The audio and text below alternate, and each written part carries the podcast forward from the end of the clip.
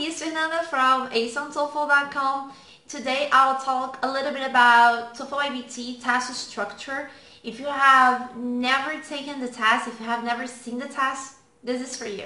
So the TOEFL IBT consists of four sections: reading, listening, speaking, and writing. And this is the order that you're going to answer the questions, that the order that you're going to do the sections on your test day. You can't skip a section nor change the order of the sections. So the first one is the reading section. The reading section usually consists of three texts, three reading passages, but you can get up to five reading passages.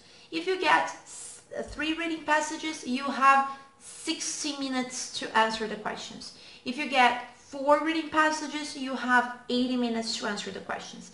If you get five reading passages, you have 100 minutes to answer the questions.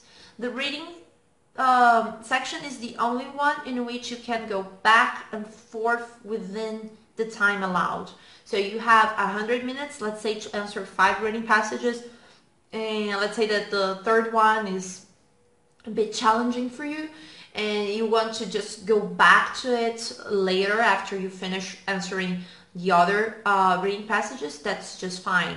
You can go to reading passage 5, answer all the questions, and then if you still have time, you can just go back to the third reading passage and answer the questions of it.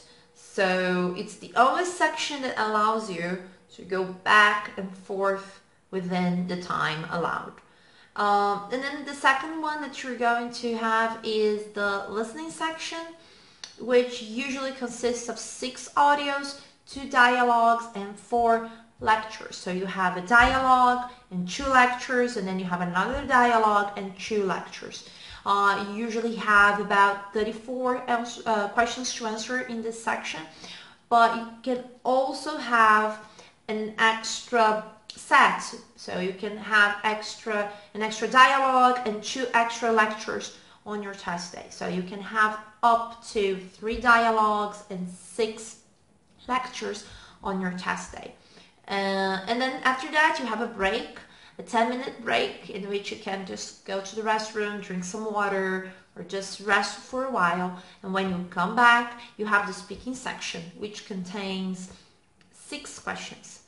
After it, you have the writing section, which consists of 2 essays, the integrated essay and the independent essay. You have 20 minutes to write the first essay and 30 minutes to write the last one.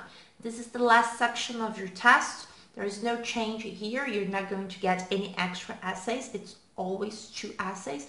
It's just the same with the speaking section. You're always going to answer 6 questions. They are always the same format and the same structure of question. There is no change there either. So that's it. This is just a quick overview of the TOEFL IBT test. If you have any questions regarding the test, just leave them below. That's it. See you next time.